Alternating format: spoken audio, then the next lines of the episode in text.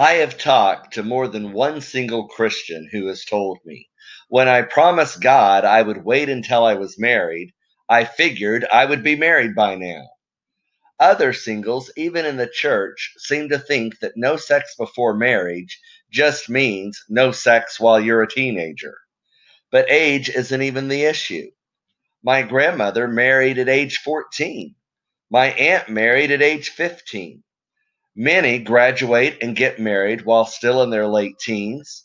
The Bible doesn't speak against teen sex. It speaks against sex outside of marriage at any age. Today, there are more and more divorced Christians and people who have other ambitions, who are putting off marriage until later in life. Being single, I find myself in single circles where Christians, both men and women, voice their sexual frustrations. They're not trying to be provoc- provocative or seductive, they're just being real. They want to be Christians, but they are still sexual. We're not made sexual at marriage, we're made sexual at birth. Being made sexual at birth, how do Christians control sexual appetite until they're married? How do Christian divorced people control their sexual urges? How do Christian widows and widowers satisfy their sexual needs? I don't imagine that after 60 years of healthy sex that the desire dies when your spouse dies. Does God meet the sexual needs of all these single people? Philippians 4:19 in the New Living Translation reads, "And this same God who takes care of me will supply all your needs from his glorious riches, which have been given to us in Christ Jesus. If it says God will supply all our needs, we have to understand that includes sexual needs of single people. If we can trust God to provide for our financial needs, we can trust Him to provide for our sexual needs as well. We can go to Him and tell Him about all our needs. Then we can trust Him to provide in a way that is best for us.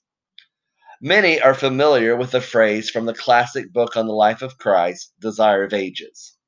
Page 330 reads Our Heavenly Father has a thousand ways to provide for us of which we know nothing. Those who accept the one principle of making the service and honor of God supreme will find perplexities vanish and a playing path before their feet. Unquote. Was sex the context here? No. Am I taking things out of context if I say God has a thousand ways to provide for our sexual needs when we serve and honor God? Maybe, but please hear me out. First, we need to understand that marriage does not guarantee sex.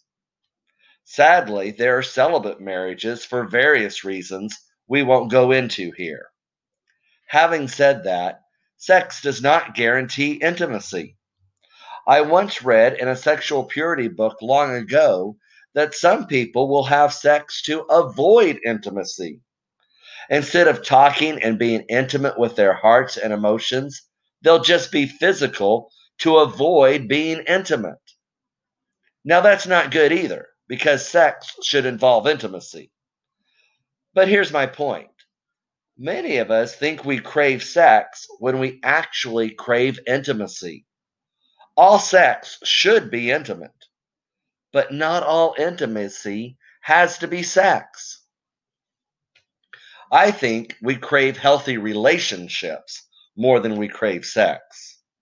I think Mary Magdalene found something in Jesus that satisfied her desire for sex, even though it wasn't sex. And Jesus was the perfect gentleman with her. I think she found something in him greater than sex. She found true love and true intimacy. She needed true love and intimacy more than she needed sex. So do we in the book Steps to Christ, page 46, it says, and I quote, God does not require us to give up anything that it is for our best interest to retain. In all that he does, he has the well being of his children in view. Would that all who have not chosen Christ might realize that he has something vastly better to offer them than they are seeking for themselves. End quote. I have to believe this passage includes sexual activity. If God has not given you a Christian sex life right now, it is only because He has something vastly better to offer you right now. He knows all your needs, not just the needs of your bank account. He knows your sexual needs too. He cares for you in all your ways. Psalms 84, verse 11, and I quote The Lord will withhold no good thing from those who do what is right. End quote. If sex was good for single people, God would give it to them. But sex is not good for single people, which is the only reason He doesn't give it to them. But love and intimacy are good for sec- for single people. And he gives that to them through church, family, and a personal relationship with him. Though I don't have all the answers, I believe God can supply the sexual needs of his single people with pure love and intimacy and a thousand other ways we know nothing about. The solution is to trust God with your sexual needs just like any other need. Please let me paraphrase a popular uh, passage from Steps to, Steps to Christ, page 100.